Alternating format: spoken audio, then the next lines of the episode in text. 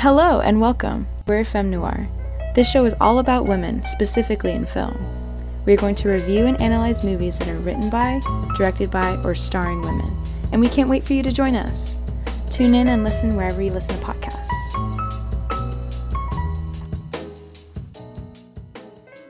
Well, hello and welcome back to Femme Noir. We are a podcast that reviews movies and analyzes films written, directed by, or starring women.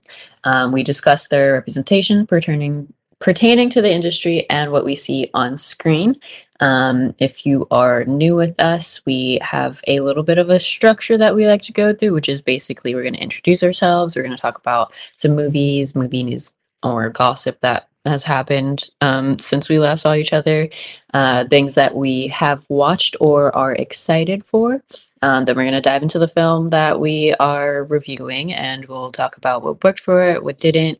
Um, and then basically, overall, just have some fun again and then play FMF, which is basically where we um, choose the men in the movie, the prominent men in the film, um, and we play Fuck My Friend Zone.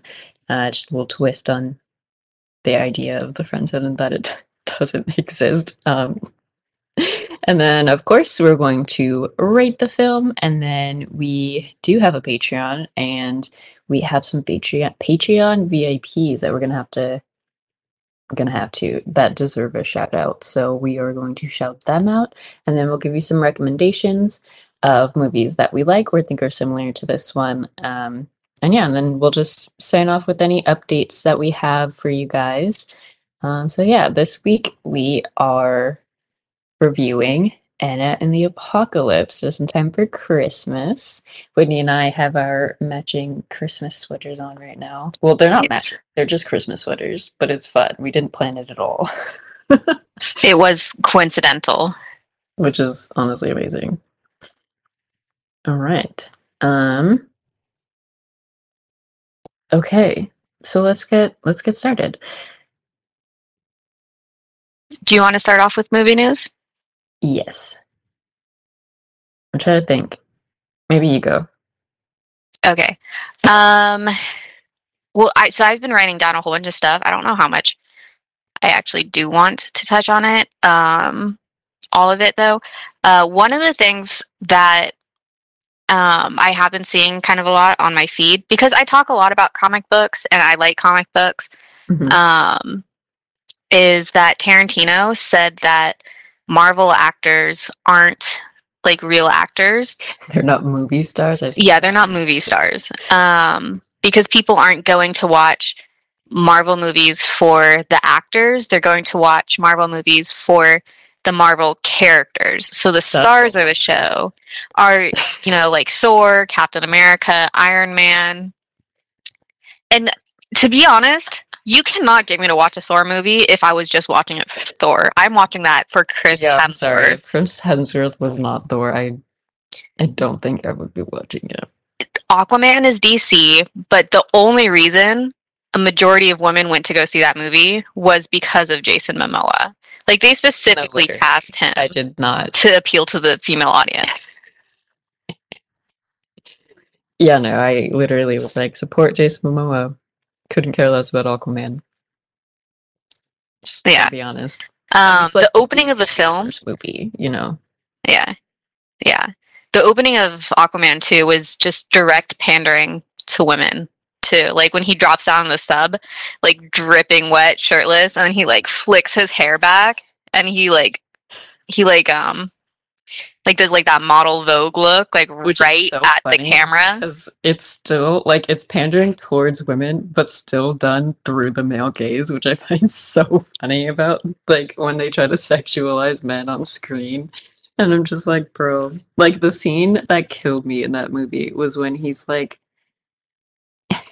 he does like the whole thing in the bar, and then he's like walking into the ocean, but he takes his shirt off, leaves his pants on. He's already dripping wet Yeah, and then like takes his dripping wet shirt off to jump into the ocean. Yeah, it's like, my guy, for starters, it was already wet. Like the ocean wasn't gonna make it more wet. And I don't think an extra like what ten grams of fabric. And if you were taking off like the clothes because they were like heavy, like your pants are much much heavier Mhm. than your linen shirt. Yeah. Uh so fun. So funny. And it's in slow-mo, of course. Yeah. The entire Yeah, it is. like five minutes long. of Him just walking into the ocean.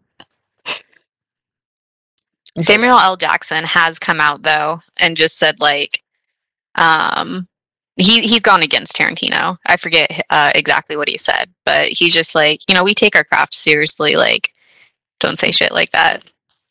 I mean, that's fair. Because wasn't he in like a few Tarantino films anyway? Yeah. Yeah, uh Pulp Fiction for sure. Mm-hmm. It's like, bro, maybe like what? What like what does he mean by movie stars? Because Uh, an audience draw. Like is what it seems like. Like someone who can draw in the audience. Like people who other like the audience will go see the movie because that actor is in it. literally, what world is he living in? Like, I can't think of a single Marvel movie that like doesn't have a main character in it that wasn't somebody that's already been well established and they're like, oh yeah, they're popular. Um original Iron Man, the first Iron Man, uh only got Robert Downey Jr. because he no one wanted him in Hollywood anymore. Um he was an alcoholic druggie on his way to recovery essentially. yeah. um, and he was more or less burnt out at the time. Um, like like not himself burnt out, but like movie studios just didn't want him um, for like various reasons. And, and- because it was the start of the whole thing. Like they Yeah. actually changed the Hulk and Rhodey midway through. Yeah, Like the They Hulk did. was played by Edward Norton in the first Yeah. one. that's right. Yep. And they just like never talked about how it's just suddenly Mark Ruffalo. or that Rhodey is like a completely different black man. Oh, I think She Hulk. They were gonna bring back Edward Norton like in the uh, finale for like um a cameo to like make fun of the fact that they had switched actors. was kind of funny. Um, but then I, I think it was like a scheduling thing, or they just decided not to do that because you know it's not about the Hulk; it's about She-Hulk. hmm So Speaking of, apparently She Hulk is now rated the the horniest good. um Marvel TV show out there, which like yeah, that's fair. Nice. That's a good one. Uh, or that's a good rating to have. Um, but uh, I think just for movie news specifically. Do you know who Noodles the Pug is? I have definitely heard that name before. Okay, so we're on opposite sides of TikTok, possibly, but Oh, Um, the no bones guy? yeah, No he bones is. dog. What happened? He passed away. No.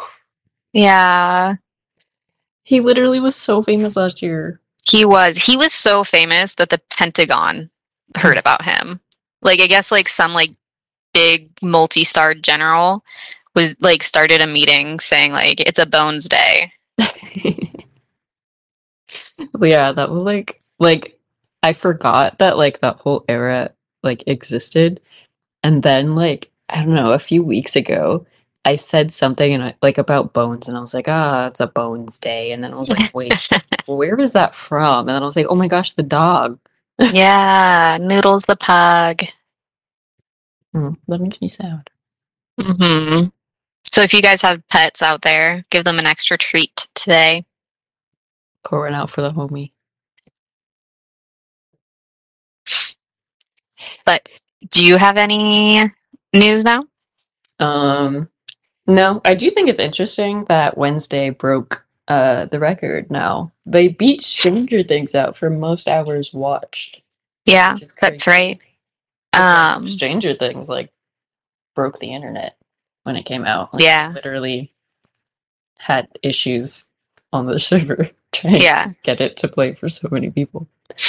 Um, I was one of the people. I watched what eight of those hours myself. Um, I pretty much binged it all in one day. We had a party.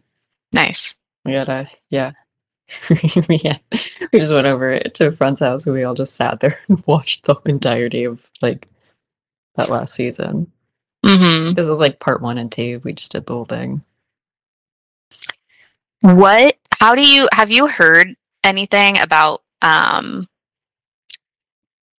uh the racism that people are taking away from that movie Which one? Wednesday or show Wednesday? I haven't. It was kind of something that was like in the back of my mind while I was watching it, but only because there was the whole thing about like um Tim Burton and they were like in that interview where he said that like the reason he didn't cast people of color was because they didn't fit his aesthetic. Yeah. Well, and then you have two black characters in this movie. Three, three. You have the mayor, his son, and then um, the siren. And I was like And- literally like evil or Yeah. villainized the whole Yep. time. So, yeah, people. I mean, people really like the show, Mhm. but they're done with Tim Burton. Yeah, that's completely fair. I Yeah. was surprised he actually like cast casted like the whole family instead of just Wednesday. Mm. Hmm. Because I was like, he could have, and I would not put it past him. But I'm glad they didn't because that was a good touch. Like, Yeah.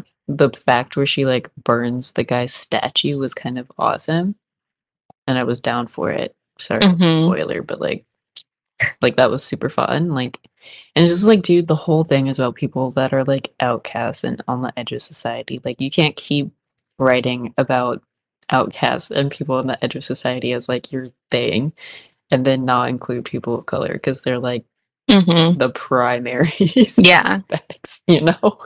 like they are the people who are the outsiders and outcasts on the edge of society. But yeah, whatever. Tim. Stick to your freaking aesthetic. Whatever. Agreed. But are you excited for anything that's coming out soon? Um Are you reading slash watching anything you're excited about? What's funny that is I feel like I finished a lot of or like a lot of the shows that I really like just kind of restarted again, like their newer seasons. Um, so I'm definitely completely caught up with uh, the sex life of college girls, which is hysterical, and I absolutely adore that show. Nice. Um, I'm watching Gossip Girl. I still don't know how I feel about it because I, I- like the I like I like the the idea Mhm. of like the glamorous like parties and stuff, and they definitely tried to be what I don't. Okay, this is this is the thing about this episode or this season like reboot of Gossip Girl is that the creators absolutely know that the first like generation of Gossip Girl was extremely problematic, like pitching women against each other, definitely just having like men that like raped women and then Yeah. like they were completely forgiven for it and like sexually assaulted people and it was just like, oh yeah, no, that was just like a thing. It's not anymore me. Like Mhm. redemption arc thing. And then they make this one and they're like, we're gonna have like people of color, it's gonna be queer, it's gonna be great, and we're gonna have different types of relationships. And then like the first season got flack because they have um a black lesbian character and they literally just showed her like making out with a girl like one time. And they're like okay well there's definitely like a lot more to her character. But then like as it evolves she also becomes the bad guy. And i was like now not only are, are you pitching two women against each other you're pitching two black women against each other. And the entire first season was the two sisters who are also two black women pitching them against each other. Mm. that's so like tone deaf but then the whole thing too is like oh we're so like woke and whatever and i'm like you guys prove it maybe because they're like completely aware they even say verbatim pitching women against each other is so last year, but they're like, oh, but the crowd and audience loves it, so we have to do it. And like, you literally don't. Yeah. Like, don't make a show being like, we're to be different and then do the exact same thing but you know Mhm. that you're doing it. I'm not sure that's that's what that's not what we meant.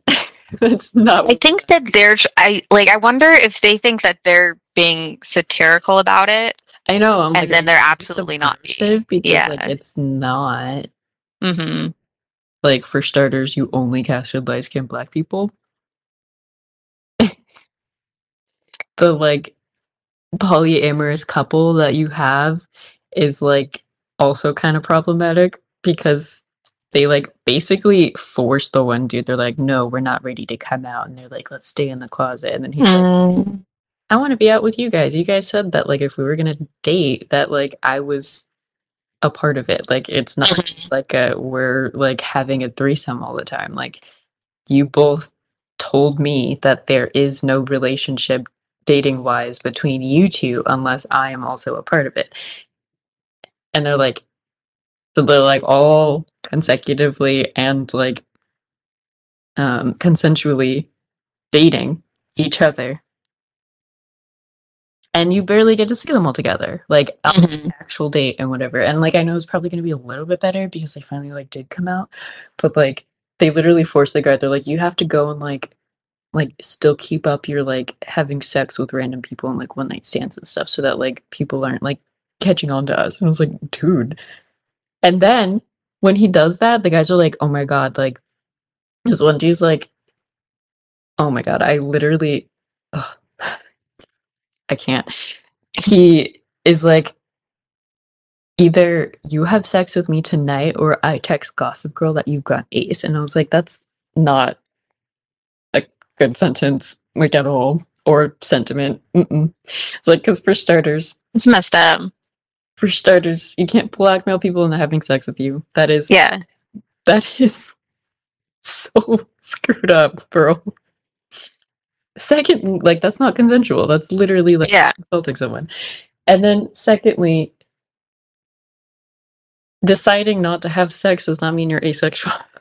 Hmm like asexuality is a literal i am not sexually attracted to you. You hmm still have sex and be ace like asexual Also, and celibacy are not the same thing yeah, that's the word I was looking for. Celibacy. yeah so Hmm. every time i watch it i'm just like it's not working it's still not working I totally forgot that they were um, doing like a new thing with Gossip Girl. Um, but then the more you started talking about it, I remembered. Um, I did. I used. I watched like maybe the first two seasons of the original Gossip Girl, and it was just so bad that I I couldn't. I had to stop. sometimes I go back and watch like certain episodes because I'm just like, holy crap, how did we just like this was so popular? It was. Leave. Because I think I was talking to someone about like like an iconic scene from Gossip Girl. Oh, it was the that one thanks Thanksgiving dinner scene like episode that's kind of like it's so awkward and the tension It was in the first two seasons I saw it. Otherwise, I probably haven't. It was either the second, like the first two, or possibly the third season. I can't really remember, but it was insane. I was just like, wow. But I think I started going back and watching it because of um on my TikTok recently that's been trending is this person that's like scenes that were written for like teen shows that are like absolutely like crazy or something. And they Mhm. just give you like it's so funny. There's like a glee one and like oh my god, it was so funny. And like like um like pretty little liars. And they were just like, bro, how did we just let this happen on television? Hang on, I sent it to someone. I'm gonna play it if I can find it. Mhm. It was so funny. I was like, oh, I have to go back and like watch Summer Beats because I can't believe we just let that happen. Ah, here we go. Ready? Yeah. which is why I'm going to stop drinking. Not even a beer at the end of the night to take the edge off. But if you don't drink, what will you have to live for? I have plenty of my life without beer. Like what exactly? The point is, You cannot do a nude scene. It's not a nude scene. It's just a topless scene. Same thing. Topless is as nude as anyone is ever going to want to see. I don't know what happened between the two of you in the past. Honestly, I don't really care. It's all puppy dogs and rainbows from now till the show closes. Well, at least we know who the rainbow is and who's the dog. Wow. That sounds really not romantic and also very, very gay. You're late. Oh, I, I overslept. 4.30 in the afternoon. I just have this weird guilt trip thing about being friends with you because I was so awful to you in high school. Gwen and Britt hated you too, and that's mostly just because you sucked so bad and you walked with that weird feet pointing out thing. Mm-hmm. I want to get married. I have Jim. What are you talking Can I say hello? I guess I just Santana told me never to speak alone with you because you tried to steal all of my gold, which is why I'm going to stop drinking. What, bro? Aren't they all supposed to be like high school students too? That was all just Glee. That wasn't even multiple shows. oh my god. Dang. It's incredibly funny. Like, I can't stop watching them. Mm-hmm. But you know what I also can't stop watching? Criminal Minds. Oh, okay. I don't have Paramount season, Plus. And I'm not gonna lie, I love it. As I always have. It's Yeah. great show. I have thought about rewatching Criminal Minds because I think some of it's still like on Hulu or Netflix. Um, yeah. yeah, and since I can't watch the new stuff, I might as well watch the old stuff. Yes. Which I, Is Spencer Reid in the new stuff? uh, I don't think so. Damn, I don't know how long he hasn't been in it. He was in uh all of the old stuff for sure. Oh yeah. Like I forget which season it was because they continued making seasons up to like Mm-hmm. well they had to take a break because of the pandemic, but it was basically they stopped in 2020 and now they're back 2022. Mm. But yeah, it's it's very interesting. Like and because now they're on Paramount Plus and they're not like on syndicated network, they can cuss now. like for real. yeah, it's it's great. Um, I'm not watching anything super exciting right now, and there's not really anything that um, is like immediately on my radar. But I am listening to an audiobook, and it's called She Said by Jodi Kantor and Megan Twohey. Mm, And it's about out right now, isn't it? Oh, is it? I thought it was coming out. Oh, It might still Dang. be coming out. I it's just December. because it came out, or like I just remember it was we had the option to see it Mhm. when the San Diego Film Festival was in town. So I don't know if that's just me thinking that it was out already, or If I knew that, I would have gone. I wanted But- to go, but I was busy. Yeah. Um but I'm listening to the audiobook of the book that inspired the movie. Um and it's all about um finding and interviewing and writing the article that exposed Weinstein and his um his um sex assaults Hmm. um against all the girls and how he like paid them off um and like kept them quiet and how he just spent decades in Hollywood um taking advantage of women and hiding it and how everyone knew and then just wasn't doing anything about it.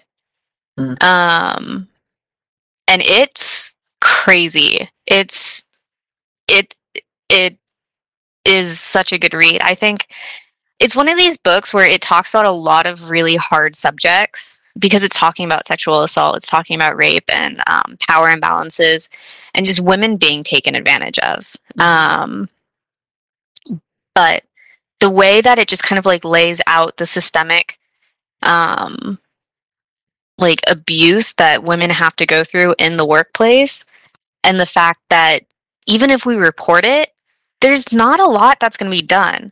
And pretty much like at the time the only thing that these women could do is get like a payout and then they couldn't do anything else. Like they'd get like a little bit of money and then they can't talk to the news they can't Mhm. talk to friends and family I mean, I'm sure that they'd theoretically be allowed to like talk to a therapist, but like essentially they're not allowed to talk to anyone Hmm. about it.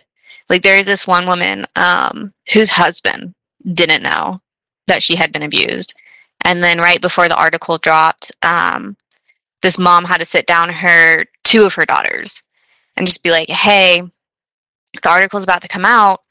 This is what is in it, and you're gonna hear that this hap- like all this stuff happened to me." And then her daughters are just like, "We had no clue." Hmm. um, because they're not allowed to like rely on anyone. They can't like talk to each other about it. Um, so he he essentially just like blackmails these women into staying quiet because if they say anything or if they come forward or if they try to like sue him, he ruins their career. He ruins them. Um, and I'm really excited for the movie Mhm. because they're definitely gonna they're definitely gonna fictionalize it. Oh, like it it's not gonna be um it, it's gonna hit all the important beats of what they had to do in the investigation but because it's a movie they're gonna definitely like shorten a lot of the times time frames and time spans most likely and they're gonna make it seem rushed they're gonna make it seem high action and more like spy versus spy in, in Mhm. intrigue i think is the word i'm looking for um Well, because it's But- um like being made by the same people that did Spotlight. oh i hope so I think it is because that like they did that movie really well. I think it actually won a few awards, but oh it did yeah because that was the the Boston Globe, Boston Globe, Chicago, i don't know. Boston. It was the newspaper that broke the story about the the the priest priests, hmm and I think they're doing She Said as well, or like it, it's at least produced by the same folks that did that one. yeah. I mean i hope so. I think they handled it really well um for spotlight. And i hope um that that would carry over to this one. I mean just watching the trailer for it it definitely seemed kind of like faster paced than this book is because this book it's all it's it's pretty slow to be honest. Like it's just like oh you know we heard about this gal we talked to her but everything's off the record and we can't say anything because it's off the record. It's all and then they go through that with like like eight women um and then finally someone's just like you know what i will go on the record. Yeah. um and then once they do have that one person on the record they kind of get like little bits and pieces here and there. Um and then the article comes out. And that's kind of where i'm at right now is the article literally just dropped. Um and so it seems like uh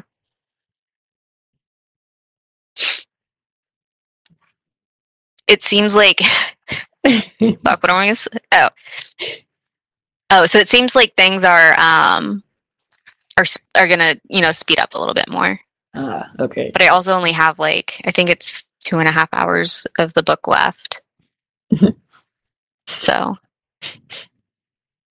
All right. Well, is there anything else? I'm trying to think. um that like was kind so of my big things. stuff I watched so many things, and I think I remember thinking to myself, "Oh, I should remember this for when I, for when we're recording." And I feel like I have not remembered any of them. um i know one of the things you sent me was the avatar franchise or like if this movie flops I was like, he's not gonna- ten years to come up with this one, like for real." yeah That's funny. I'm like not even like I don't even want to see it now. Like it's been so long that I just don't care. I think well, so people only saw it because it was a beautiful film, right? Like everyone can admit it's The a first one. gorgeous film. Yeah. Well, because was But once they first movies to be made like on IMAX. Like I remember there was like something technologically or for like Blu-ray or something. It was like one of the first movies technologically that kind of like launched us into the whole like CGI stuff. Yeah, I know what you're talking about and I think it's you're right. I forget what it is too.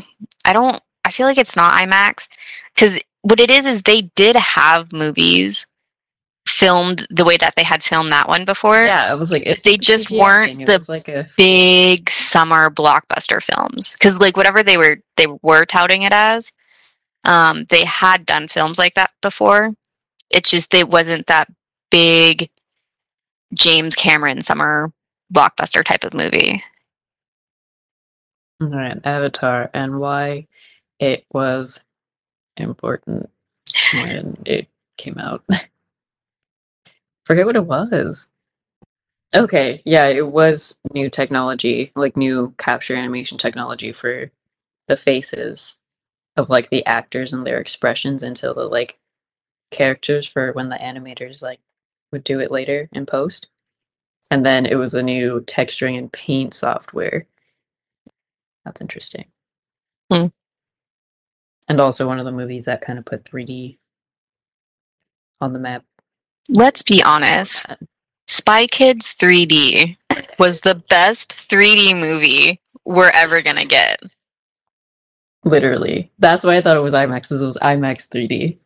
That was the thing that like kind of launched. Because it was like it got re-released as specifically and exclusively in 3D. In the I remember that. because I was like, that's when they started putting those things in movie theaters, the like IMAX 3D experience, like seats in Yeah. Yeah. That's basically just like being at Universal Studios, but in a chair that just vibrates. mm-hmm. I so I was working at the theater Oh. when Avatar first was released. Um Mhm. and not even just the re-release, like when it first came out. Um and I hated that movie with a passion because of the crowds and the families that came in to watch it. I remember that one had a midnight release, and that was one of the that was the first midnight release I ever got to go to. My dad took me to see it. Nice. He fell asleep, which makes sense because it started at midnight, and that Yeah. was like three hours long, yeah, it is long. which was like significant at that time. And now every movie is just almost three hours long. hmm But yeah, he fell asleep during that. And then that was the movie they would play. they would put it on like all the TVs when you went into like department stores, or like for us, we went into like the PX or like the exchange.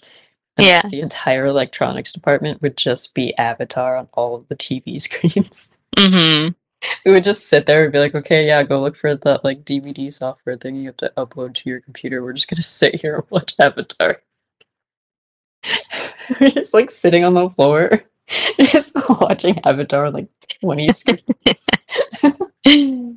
what a time to be alive. I kind of miss Hmm. that. Where they just showed like random blockbuster movies on the displays. Was fun. I liked when they showed Harry Potter.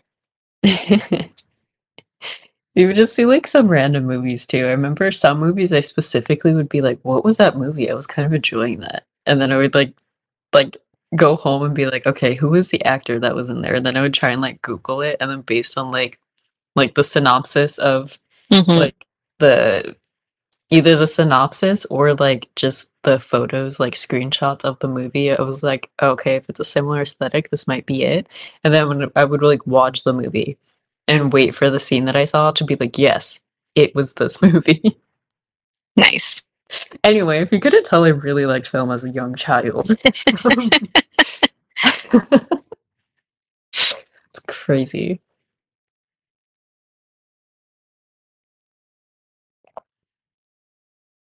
That's it for me.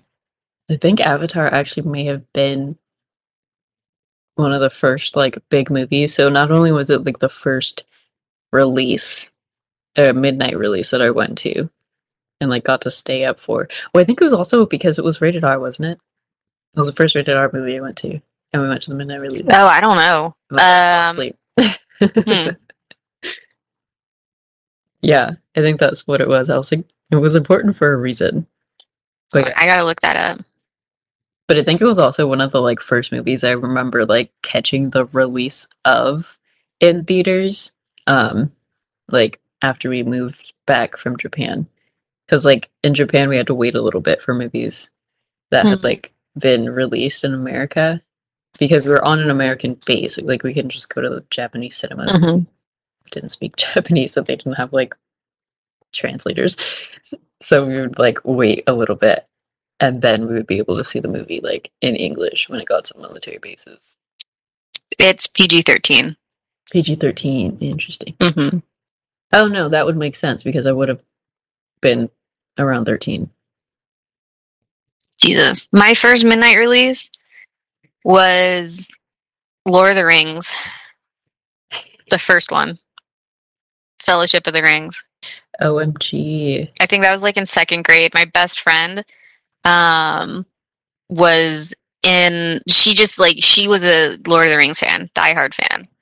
And she was super excited that the movie was coming out. And so she brought me along and was just like, you're to love them too. Like, you'll, you'll love it. It's amazing. And then um, I think I fell asleep during it.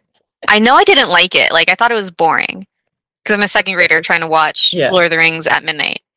Um, and then the second one came out, and I know for sure I fell asleep during that one. And then they didn't take me to the next one. the second one they took me to was um, also at midnight. That's So, hilarious. Yeah. I remember at sleepovers, my friends would be like, "Let's watch this one," and I was like, "I've never seen it," and they're like, "You haven't seen Lord of the Rings?" And then they were trying to get me to like love it, and I was just like, Mm-hmm. And I still have this issue with Lord of the Rings to this day, where every single time I watch it, it's like watching a new movie. Like I cannot remember any specifics. Like all I remember are vibes. That's it. hmm It's a very pretty film. It's a very pretty film. Um, it has great cinematography, great acting, all the technical details, lovely. I just don't like the plot. If you I love to tell you fantasy, I don't like that plot. right now. Like I literally can't remember anything except for the fact that like for some reason there is a ring that makes people evil, and then there was Sean Bean. So, and then there was what? Sean Bean. I don't Oh, yeah. remember anything beyond that. and like you shall not pass. Oh, yeah. So three things. I mean, I can remember about the whole thing. that's. I mean, that's almost it. That's almost everything you need to know, except for the fact that the whole movie, the whole trilogy, is about destroying the ring. That's it. Yeah, yeah, yeah. Do they ever actually do that? Yeah. Does it get destroyed? Oh, that's Yeah. good. The worst part why there was a ring to begin with, or why they even started the journey. Because, like, I do know those answers. I Right? don't. Yeah, I like. I actually know those answers. Okay, because I know those answers because so that first friend Becky, um, we we ended up drifting apart naturally because you know as you grow up you tend to drift from some friends. Mhm. Um, she ended up going to a different school and we lost contact because that was before cell phones, um, before kids had cell phones, um, and then I ended up making um, another friend who was Katie, um, was just as in love with um, Lord of the Rings as Becky was, and um, has made me sit through the extended versions of. Oh. Uh, There's extended versions. oh my god, they're Aren't so they already really long? They're so long. I love my friends, and that's the only reason why I did that. I think we should, for because I think it would be funny, just like sit down and watch those movies, but then just record us talking over it. Okay. I'm down. Probably alcohol involved because that would be kind of funny. Yeah. And also, probably the only way I would sit through a whole one of those movies. I, well, I mean, like I said, they're pretty. They're pretty to look at. yeah, I'd be like, Um, they're just boring. they'll probably have some great commentary. So, you know Mm. what? For the patrons, we'll do it for the patrons. For the patrons. patrons, our lovely, wonderful fans. Um, yeah, we'll do it for them. Merry Christmas. Probably won't be done by Christmas or even New Year's, but thought that it's on the books. yeah, it's coming up. The more patrons we get, the more or the sooner we'll do it. Actually, that's yeah, that's true. If we have more patrons, I would actually feel pressured to give you guys like a lot more content. Um, Not that I don't care about the patrons we have right now. I do love you guys, but like Yes, thank you guys. We love you. We appreciate you. making content is kind of hard. And so Mhm. if we had more people, it would be a little bit easier. all right. Um all right, let's talk about Anna and the Apocalypse, the movie we are gathered here today for. I've got a, a synopsis. Go for it. Uh, a zombie apocalypse threatens the sleepy town of Little Haven at Christmas, forcing Anna and her friends to fight, slash, and sing their way to survival, facing the undead in a desperate race to reach their loved ones. This movie is officially labeled as a comedy horror musical, um, and it is. It also takes place at Christmas time, uh, so the music is all Christmas music. yeah, I think what was it? We we both worked at the movie theater when this came out. Uh, yeah, that's how I heard about That's it. how we heard Um, about it. yeah, there's a, a convention for uh, movie theater managers, and it's called NATO, National Association of Theater Owners. Um, and there was a behind the scenes slash trailer for this movie, Mhm. and it was just so crazy out there. I'm like, I have to write this down. I have to see this I was movie. like, this is one I definitely have to watch. yeah, Yeah, yeah. that's amazing. Directed by John McPhail, with a screenplay by Alan McDonald and Ryan McHenry, which is actually based on McHenry's um, short, which is Zombie Musical, that was also, fun fact, BAFTA nominated. Uh, Oh, nice. and it had like a lot of um like a lot of the actors and like the singers in the movie were like not popular yet. hmm I don't know if they are now. Um, I know Ben Higgins. Um, that's about it. But yeah, it was probably one of like I remember one of my first impressions of it was like, oh, they can actually sing. It was Mhm. like literally a thought that I had because I I don't know, sometimes it bothers me when I go to watch a musical and like they start singing and it's like very obviously like auto tuned, you know? Yeah. Like, this actor Or someone else. sing. Yeah. yeah. Um, so that was like one of the first things I recognized when I was watching the movie. And then the other thing was that I actually kind of like the songs. They were kind of fun. Like Mhm. they're extremely on the nose, but like it's Oh, yeah. British. So what were you expecting?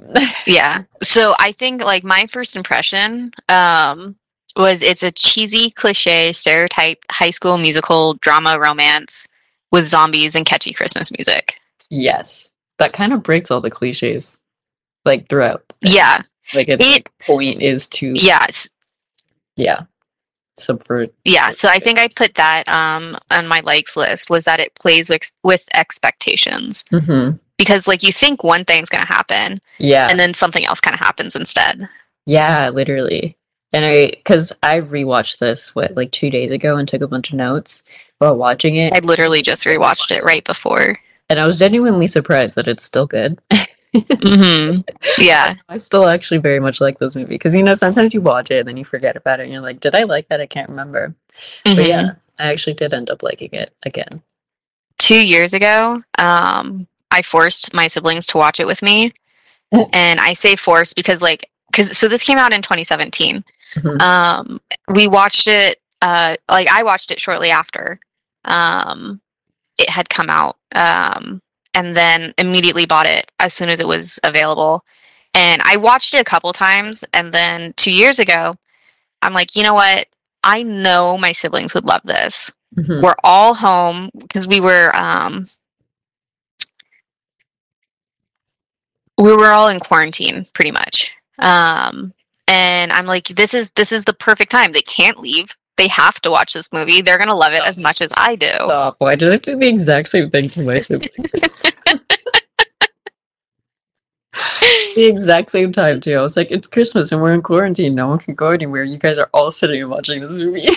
yeah yeah and so and so the, when you know they they had me talk to them about it and each time i told them about it i tried to make it slightly different so that they like wouldn't catch on or it's like to make them love it. And every time they're just like, this sounds like the weirdest fucking show ever. Like I there's no way that this is gonna be a good movie.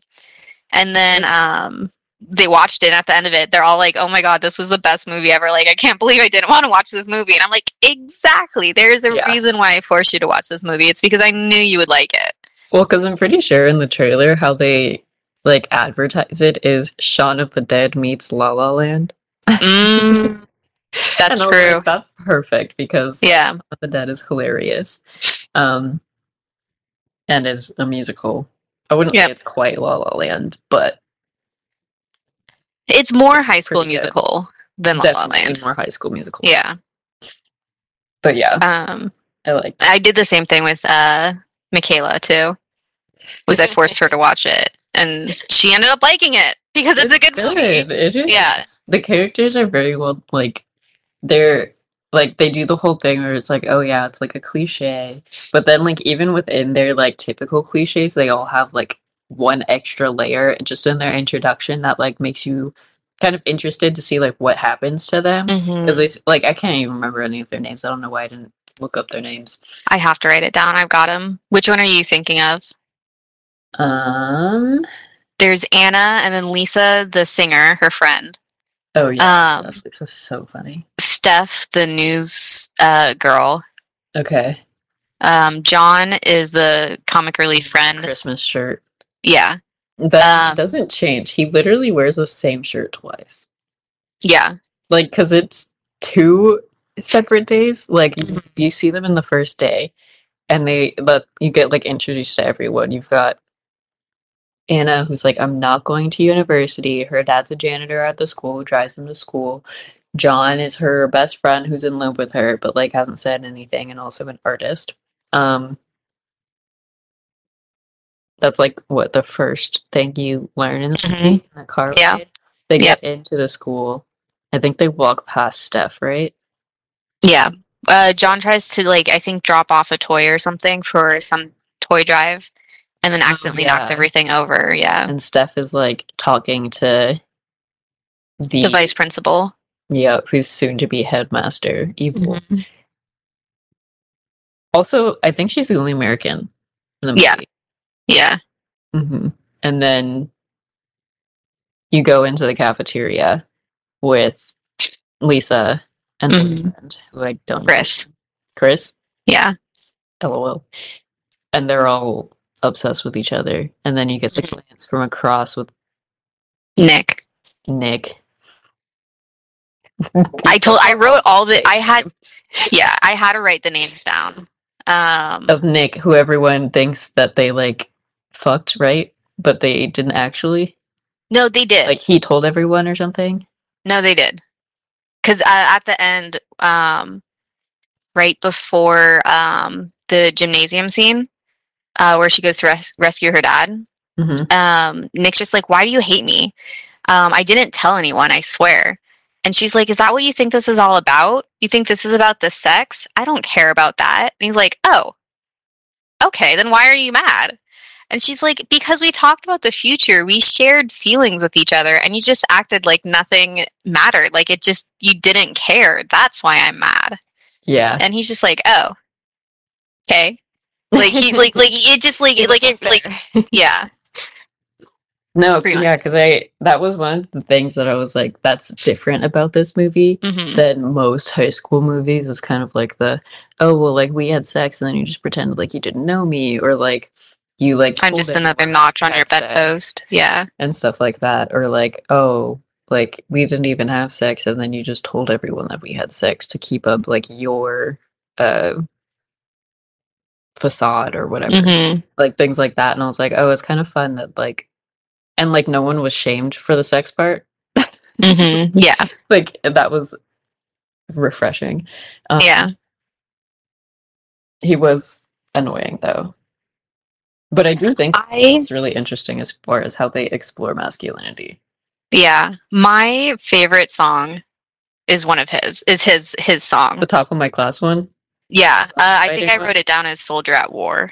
oh yeah soldier at war dude no same that's probably my favorite song too Mhm. and i'm not gonna Just- lie the way they i literally could write an essay on how they like just that one song and like Yeah. cinematography and everything it says about all these characters just absolutely chef's kiss.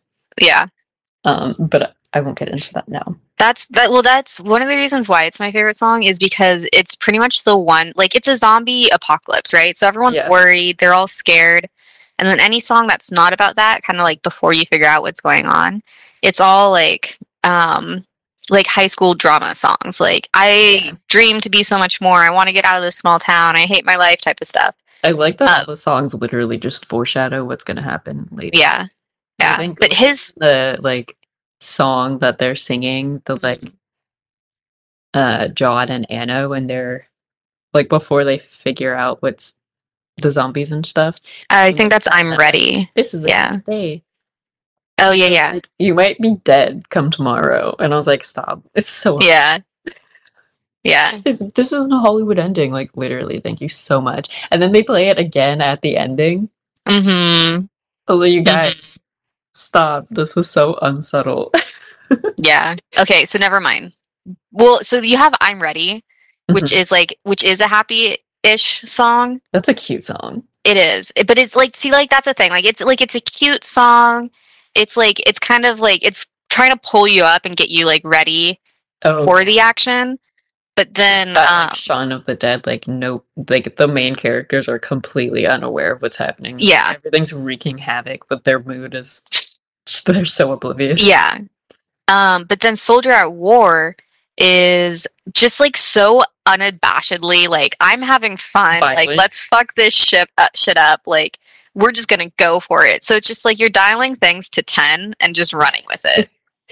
I guess maybe I should just talk about it now because we're Okay. we're on the topic. But the fact that it is so incredibly violent is also something that I think is so interesting because it yeah. also happens to be the group of like alpha male, like Yeah. beta male, like the pack of dudes that are like absolutely like quite literally getting off on this violence.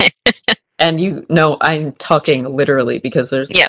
scenes intercut with like uh, one guy he like smashes a watermelon and they do the slow mo of like the watermelon pieces like spraying his face with like his hmm satisfied like look. And then i think like one guy has like a fishing pole that he like uses to drag a zombie and like Oh yeah. he's holding it at like waist level He's holding it like right in front of his dick. Yeah. literally and then the guy goes up to smash that zombie's head and they do a shot from in between his legs looking at the zombie as the zombie's looking up at him before he smashes it and i was like stop literally the like getting off on this violence and like being able to just be violent hmm was like incredibly interesting to me. And I was like, why would they put so much effort into that? And it's just like very interesting because not only is it all like violence intercut with innuendo, but it's also specifically male gazy innuendo. And I just think that's absolutely Mhm. perfect for the group of guys that's like obsessed with sex and that being attached to their image in high school and how they like operate in their lives. And I was like, that did not need to go that hard. like, Yeah. not need to go that deep into that just for that one song. But then it kind of like it tells you everything you need to know about the characters. Is that like, yeah, Mhm.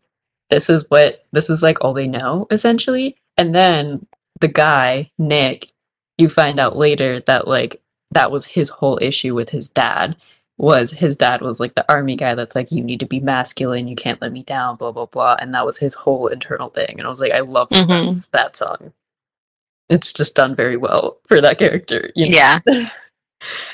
um yeah so that is my very very short synopsis of the essay i could write. On this song.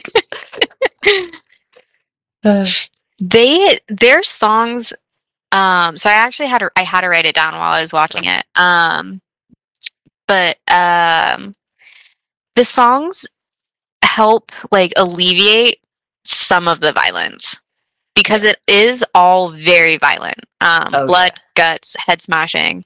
Um but the songs like not only are do they help like alleviate some of that and teach you more about the characters and give you exposition about what's going to happen um it it just it all works together so that it's not just violence for violence sake because like that's what you see in a lot of like zombie monster movies Yeah. is like the monster's here now we got to kill it and because like usually zombie movies because it's a zombie we're going to make this as bloody and gory as possible yeah, because it's um, not a real human. yeah yeah but then the songs um, add like a layer of comedy to the scene Mhm. um, and then they give you like character exposition they give you character Yeah. information um, sometimes plot information depending on the scene Mhm. and it's um, it's all just really well done and it keeps you more engaged in the film and because they do that the film's actually a little bit shorter than most films it's only Yeah. um, an hour 33 minutes That's what I love about musicals is the songs as like internal monologues for the literal characters and like what their arcs and like their arcs decision making. i don't like musicals because of that. that I love that. It's like I- the one because I, I don't. hate in movies, uh, Mhm. like when they just do it through like, like you know, it's that thing where it's like the guy's talking on the TV and he's like, "So today on Ah. blah blah blah, Yeah. this thing," and I'm just gonna drop in all this information that you need to know. It's 2017 and the zombies have just taken over Mhm. and the army is now going to have to come and airlift everyone out and it's like the first scene of the movie and you're like okay you could have just i don't know world built it but sure just give it to us like that it's like lazy Yeah. I, mean, yeah I hate i hate hate that i don't but i don't mind thing I it do like about musicals Yeah. because like oftentimes in musical and i mean musicals is in like like plays and stuff too hmm is like the whole like learning the internal monologues and like ideas and character developments through their songs and how they use like music as a way to do that.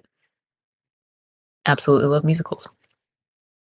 I think i'm not a huge fan of musicals and that's one of the reasons why That's fair. This is the first musical I think that we've done on the podcast. yeah But yeah, I love good musical. What's funny is that I think I think growing up I didn't like musicals. But I think now oh i didn't for sure like now that I'm older and like know what they're doing and like what they're supposed to be doing, I like it a lot more. i Besides the yeah i'm not a huge musical fan because they tend to be longer and i find that i just like i get bored in some of those like exposition character exposition songs Yeah. um and then mostly i just find it so hard to concentrate on the music and what they're trying to say in the song that i just Yeah. don't hear anything Yeah, because sometimes it's not done very well. no like sometimes like there's the times when they do like this is the song and it's gonna be like super fun. And you're like okay but like what does it have to do with the story? And then sometimes they're like okay this is like an actual like song that tells you like and it progresses the plot forward. Hmm some of them are just songs for song's sake. I don't like songs for song's sake. Yeah. Um it it it messes with the pacing for me.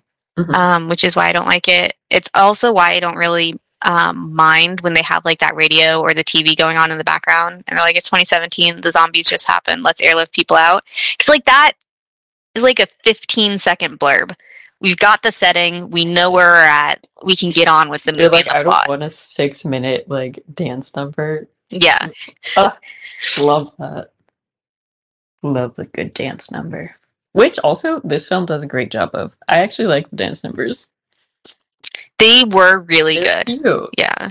They're cute. Very well choreographed. I like that they kind of play on the whole thing of like this is a musical and in real life like these things would not be happening.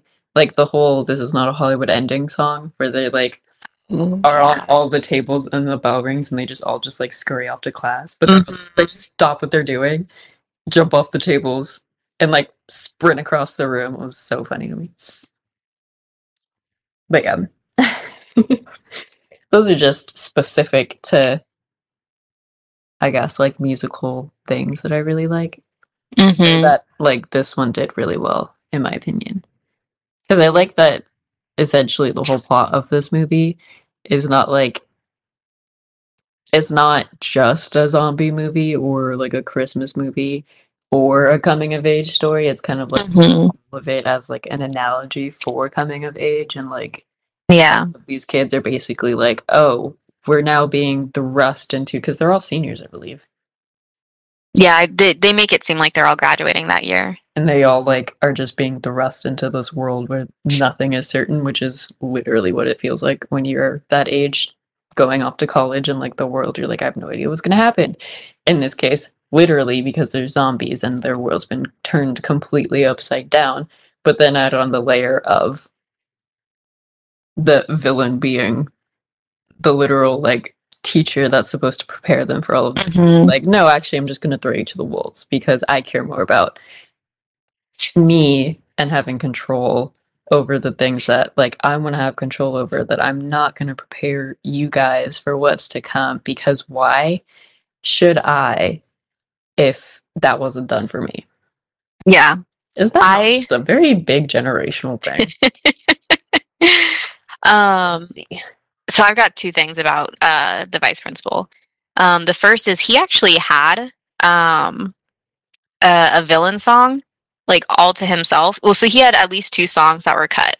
One was um, uh, like a duet with um, Anna's dad, um, titled I think like "Whose Side Are You On?" because That's they're hilarious pretty opposed to each other.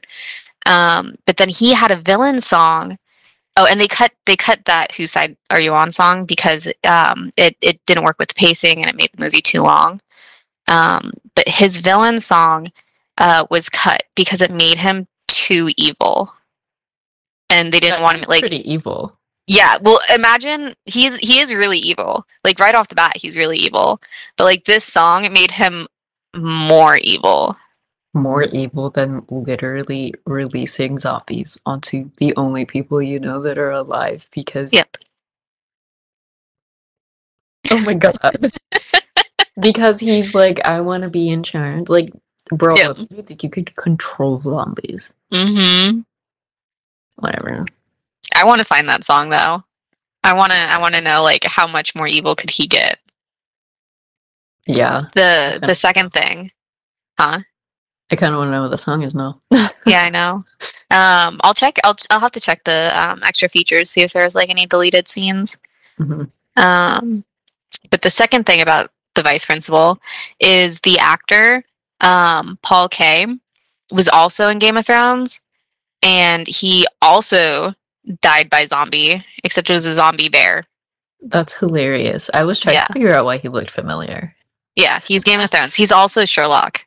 So that's funny yeah. okay that makes sense interesting yeah neat I think one of my favorite things too about this movie is that it like even though Anna has like a love interest kind of mm. like she doesn't necessarily have a love interest plot.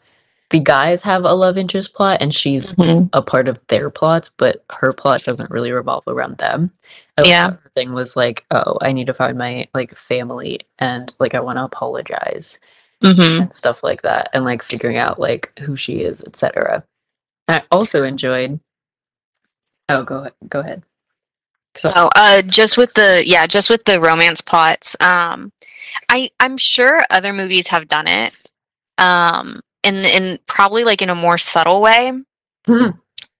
But this is the first movie that I can remember or think of right now where she sets a boundary with Mm, her best yeah. friend. yeah, yeah, yeah. and it's just like you know you're my friend right like she to be fair like she doesn't explicitly say like i don't i'm not attracted to you like i don't see you in a like romantic way but she does very explicitly um let him know like hey i know you like me. I don't like that. I don't like you that way. Yeah.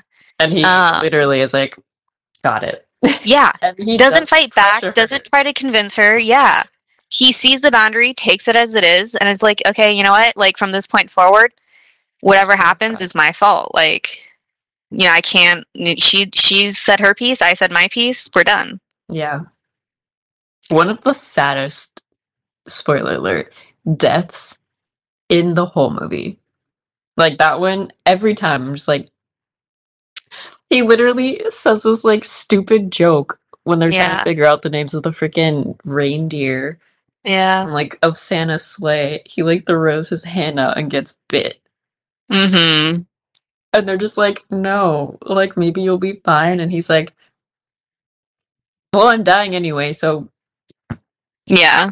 Let me be a shield to get you to safety. heartbreaking. Her performance then is really good too. Mm-hmm. Mm-hmm. Dang. Yeah, that made me sad. Like it's still that that one still gets me. That one and when she later is like talking to her dad and her dad's like, "Look, I've been bit, like you have to go." Yeah. Go out with like the guy and then she's like, "Well, do you want me to help like you die before you become a zombie?" Oh yeah. and the and the kid is like no and it's mm-hmm. like from that place of like i did that with my dad and that's not something anybody should have to go through Yeah. Yeah. i sob I think yeah, I think the dad's death was probably the saddest for me. i also especially because he's he is the he's essentially what is driving the story forward literally because Anna is our main character. We follow her and her journey to find her dad and save her dad, and she fails. Like She she's not fails. success. She's not successful. Yeah, good ending true. Yeah. Um. So, I that's yeah that's that's really unique. Um, for a film with having your hero fail. it's funny too this is going back to a little bit more of like i guess history as far as musicals go is that like at a certain point in like the history of musicals that kind of became what musicals were like for was Mhm. to kind of have like a like a way that's less depressing to talk about depressing subjects. And like essentially like break reality or like talk about reality in a way that is like fantastical and whatnot. I think one of the movies that does it really well is um it's actually french. It's called Hmm. like the umbrellas of chandelou i think i'm saying that Yeah. But it's basically like in the beginning it's this like really great fantastical like song thing where they're like experiencing a great romance and so all of the scenes are like really well choreographed and they have all of those things where like like the birds start singing and like there's just like really random times when they're literally floating through space and time and nothing else matters but then as like the story gets more and more serious their songs get more and more grounded in reality whereas there's not big musical numbers anymore. Or like the songs are happening during like a literal like fight or something like that which i thought was really cool about this movie too was because they did essentially the same thing in this one. It starts off with like this isn't a hollywood ending they're all like fantastically dancing and all that stuff but then as you go through the story the songs become part of their way of fighting part of their way of literally surviving and then at the end it's a, like a hail mary almost i think for like like just the general plot. Like of course there's some songs that kind of fall a little bit out of that mainly the villain guy song because he hasn't had a song yet and his is definitely a little bit more fantastical but that's because it's his inner monologue. Um but yeah it's it's really cool that they do that. But then when it also comes to the ending of this film i think it was really cool to have like the lesbian save the day Yeah. Yeah. like, yes, thank you. And I liked that her character wasn't like like they made it clear that she was a lesbian, but they Mhm. did not make everything about her having to do with her queerness. I mean, aside from the fact that she had a girlfriend, I don't think you would have known otherwise.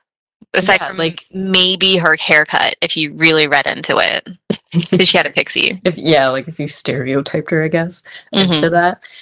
Yeah, because like like her whole thing is she wants to tell like the truth and like stories and stuff. She Mhm. doesn't have her parents around because they are in Mexico.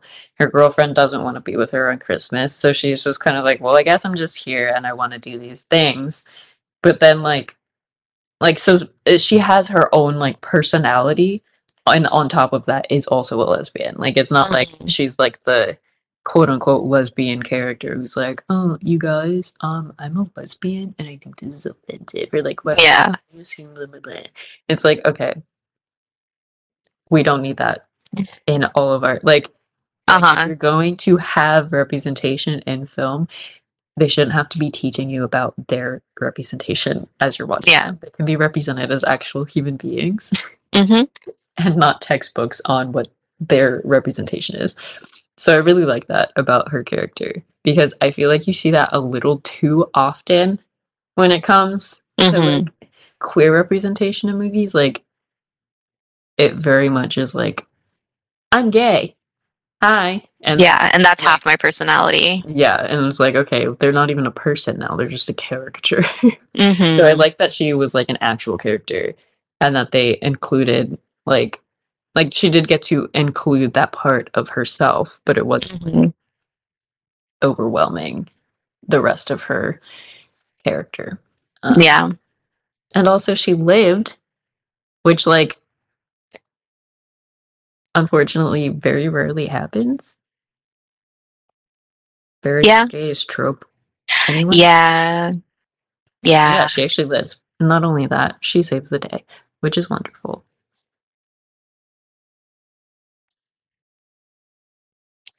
Um, so are you ready for Fuck Marry Friend Zone?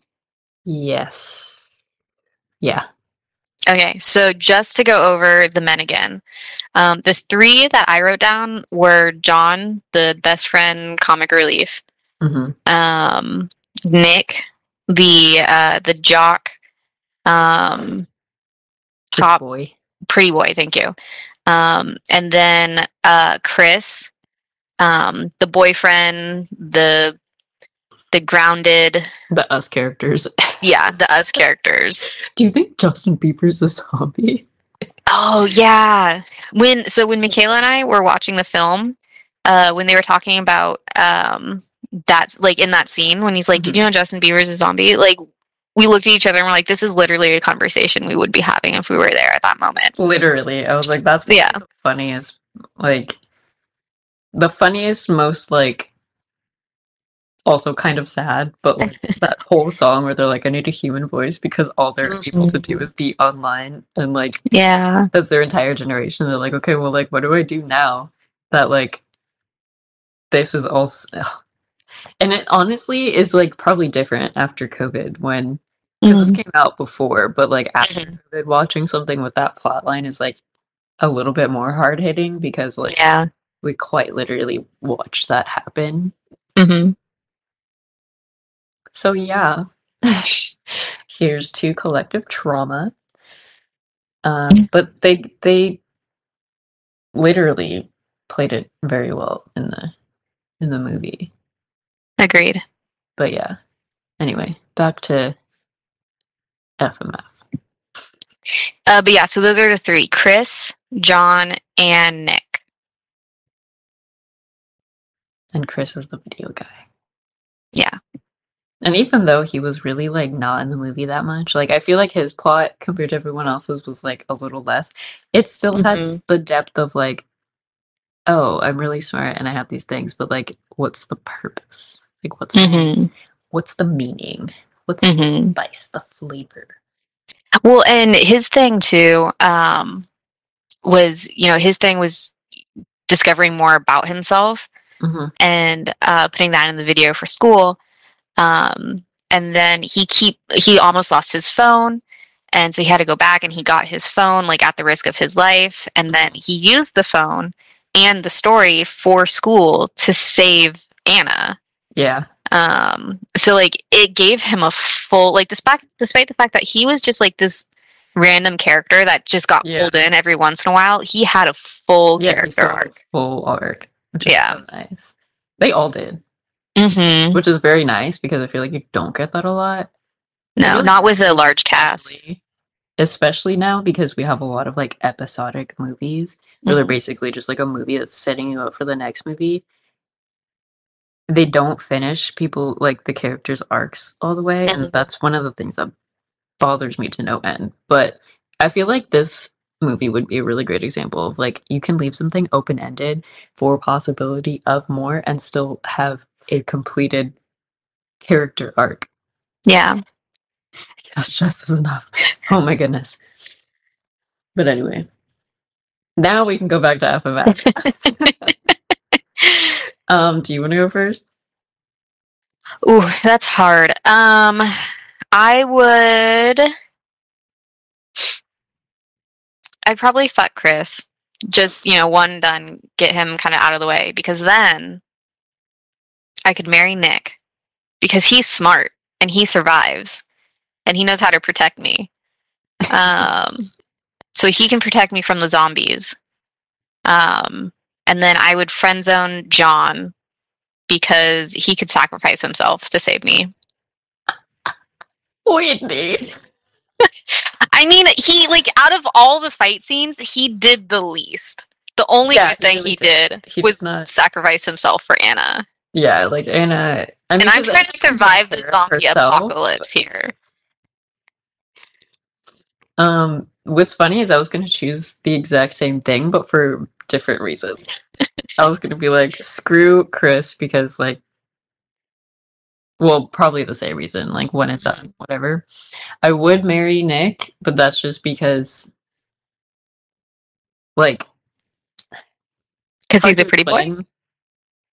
Not that, but like, he has like more to him than just being Uh with me.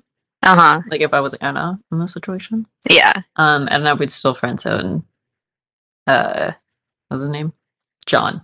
John. I would friend zone John. Yeah, because like, I'm sorry, but his whole thing is just being in love with you. Like, I'm. yeah. Well, and she literally put him in the friend zone too. yeah. So. Yeah, Sorry, John. but that's just like a personal thing. Other people can totally just be like, "Oh yeah, this person's one thing is me." Mm-hmm. Fine. Oh, yeah. I don't want that. Yeah. If you want it, like, if if if you like being the center of someone's world, John is your guy. John is your guy. I'm like, look, it's not that I don't like being the center of people's world. It's just that like I want to be able to do my own thing sometimes. Yeah. Mm-hmm. And Agreed. Like I I I got my hobbies. You can have your hobbies. I really like being by myself. Like I love it. I love being alone. Mhm. like that's in like like a healthy way. Like I yeah. mind spending time with myself and being lost in my own thoughts and like I will go days without saying words out loud to a single person and will not recognize it.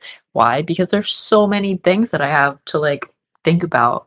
Mm-hmm. That, like I don't need to be entertained by another person for like all the time. Like I need to I need to be able to be able to like have some separation. Yeah. That's fair. Yeah. That would be my my thing. It's called the Umbrellas of Cherbourg. The Umbrellas of Cherbourg. Okay, yes. That is the English title. Which I'm only bringing up because this is one of my recommendations. If you like this movie, and it's really good. I think you can find it on um I think it's on HBO Max. And as Oh. a fun fact, if people really liked La La Land, they'll definitely like this movie because um it was one of the uh movies that like kind of inspired La La Land. Um, Mm-hmm. yeah. So yeah, I would recommend that one.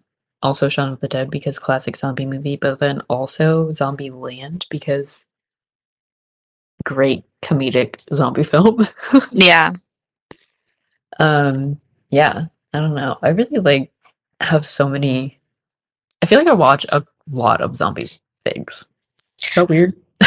No, um, I'm not a huge fan of zombie movies. I have seen a lot, maybe not a lot, but I've seen a good handful of them. Um, I don't like zombie movies because it's all pretty much body horror, and Yeah, that's not my thing. That's fair. Because what was the first one, or not the first one, but like one of the more popular ones? One of the early popular zombie films. There's so many, like Night of the Living of Dead. Dead. Yeah. Yeah. Jinx. what the heck? we the same exact thing. Um. Yeah, but like that one.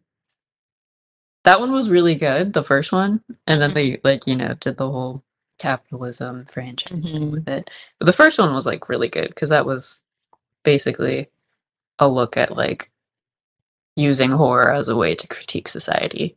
Yeah. So we've talked about that endless times on this podcast. One of our favorite things. Mhm. um so yeah, maybe I mean maybe watch that if you haven't because it's great. Also one of the first movies where like the black character like gets to be a hero, Mhm. especially in that time period of movies. Oh yeah, because that was was that the fifties,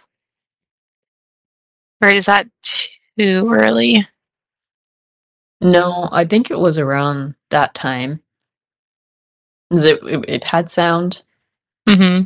It wasn't in color, but I Mhm. to say it was around. It maybe maybe sixties actually. Okay, Or but it's pretty is pretty early for Hollywood. Yeah, because it was it was about the the war Mm-hmm. and critiquing like the government and how it re like responded to that. Mm-hmm. Yeah, the Vietnam War. Yep. So yeah, those are my suggestions. I mean, if you want more like. I was gonna say more musicals of like just like I've I've got that list. Mamma Mia. That's so okay. I, if you want musical recommendations, um, High School Musical, High School Musical, the movie, not the TV show. Um, more the first one than the second one. not High School Musical, the musical, the series. I don't know anything about it. Give it such a long title. I don't know. I don't know. I, I don't know anything about the. I The I had enough. you should watch and two. for for Olivia Rodrigo. Mm. um, but High School Musical, uh, the new movie Spirited. Oh my Uh, gosh. Yeah, Yes.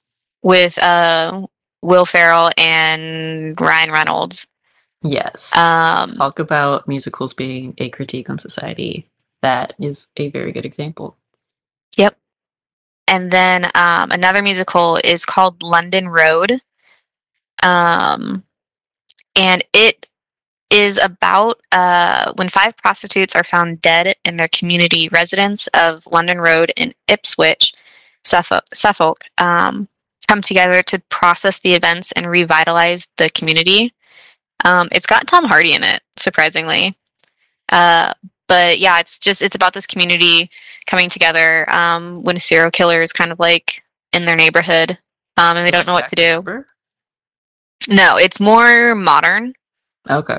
Um, it's actually I'm pretty sure it's based off real events too of like the early 2000s. Hmm. Um, yeah, and it's a musical. It's pretty good. I I randomly watched that one. Um, I went after I think like after or before one of my shifts at the theater. Hmm. Um, I I just had like extra time, needed to kill some time, and that was the only movie starting. And so I'm just like, fuck it, why not watch it, even though it's a musical? And I actually got really into it. That's fair. Um, yeah, I have to watch that. I like didn't like I had never heard of that one, but it sounds Mhm. great. yeah, it is. It is. I really like it. Definitely Might be a recommend. Watch. I do have other films to recommend um, based off of uh, what this movie was influenced by. Um, so, according to the director, this movie was influenced by West Side Story, the Rocky Horror Picture Show, The Breakfast Club, um, and the musical episode of Buffy the Vampire Slayer. The musical episode of Buffy the Vampire Slayer. I love. Amazing. No, that's like literally wow. Like you said every single one of those and immediately I was like makes complete sense. yep. Yeah.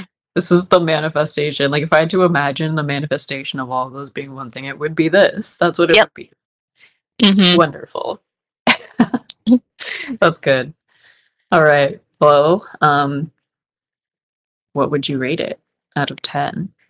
Okay, so originally, I've changed my rating, but originally I rated it 8 out of 10. Mhm. But the more we talk about this film, the higher I have to rate it. um, so I think I might be like a 9 or a 9.5 out of 10 right now. That's fair. I probably would also give it like maybe an eight and a half. Nine. But only for the reasons of like it's incredibly on the nose and that's not everybody's Yeah. thing. And like they have this whole thing with like puns, which is also a very I controversial thing. as fucking far love the puns. I know, I was like, we like puns, but other people don't like puns that often. Yeah. So like just because it's a very specific type of humor, it might turn some people off. Like it's yeah, whatever. Um there was another thing I was gonna say. And I can't remember. It is a little predictable. Yeah, it's kind of predictable. Um and I do feel okay. This is like a weird thing to talk to like say, but sometimes when there's like musical numbers and there's like musicals, um, the like literal like audio mixing, like it felt like sometimes it was a little quiet when they were singing. Mhm. Like it wasn't as loud as like their regular audio. Yeah. Um, yeah, that was literally it. But like, and specifically only for top of my class, like he would hit like some high notes, Yeah. be in like falsetto, but they would like make it like I don't know, it was weird. Like there wasn't a lot of power behind it. I know. Yeah. I know That's just, like, what you're talking about. thing that like I was like, oh, dang, that sucks. But yeah, that's just like a me having a job where I work with musicians and have now had these things and just bludgeoned into my brain. So hmm 8.5 out of 10. Definitely recommend. Wonderful Christmas movie. Y'all should watch it. Yep. Yep. Agreed. All right. Well, I guess we are now at the end of this podcast episode. Um, so quick shout out to our VIP patrons on Patreon. We've got Susan Johnson and Kawana Coleman. Thank you guys so much for being VIPs. We absolutely adore Yay. Um, if you guys would like to support us on Patreon, you can go to our website or bio. It will be literally wherever you see this episode will be in the description. Um, you guys can go there and um, yeah. Please don't forget to like, follow, subscribe, comment, share. Thanks. Yes, thank you. Um, and if you do follow us, remember you will get shout out. You'll get access to um, all sorts of extra things, Mhm. um, including our Discord, where we do do um, watch-alongs and we share stuff with you um, that the regular listeners won't have access to. Exactly. Which includes early releases of episodes that will be coming out later on. Um, and also just like more fun content and hopefully Mhm. merch soon. So keep an eye out for that. Um, also, if you're not following along on our Instagram, on our Instagram right now, we're doing a 25 days of Christmas movies um, where we're basically trying to find one Christmas movie for every day leading up to Christmas that has what we consider non-traditional or genuine um, representations of women in Hollywood, or not Hollywood, in Christmas. I was about to say Hallmark in Christmas movies. Um, so if you guys have any recommendations for that, definitely get in touch with us, DM us, Mhm. comment, etc. Um, yeah, because we will need all the help we can get because 25 is a lot when you think about it as far as good representation of women. Um, so yeah, all right. I think that's all I have for you guys. When did Mhm. you have anything? No. Nope. All right. Well, thank you guys so much for tuning in, and we will talk to you on the next one. Bye. Bye.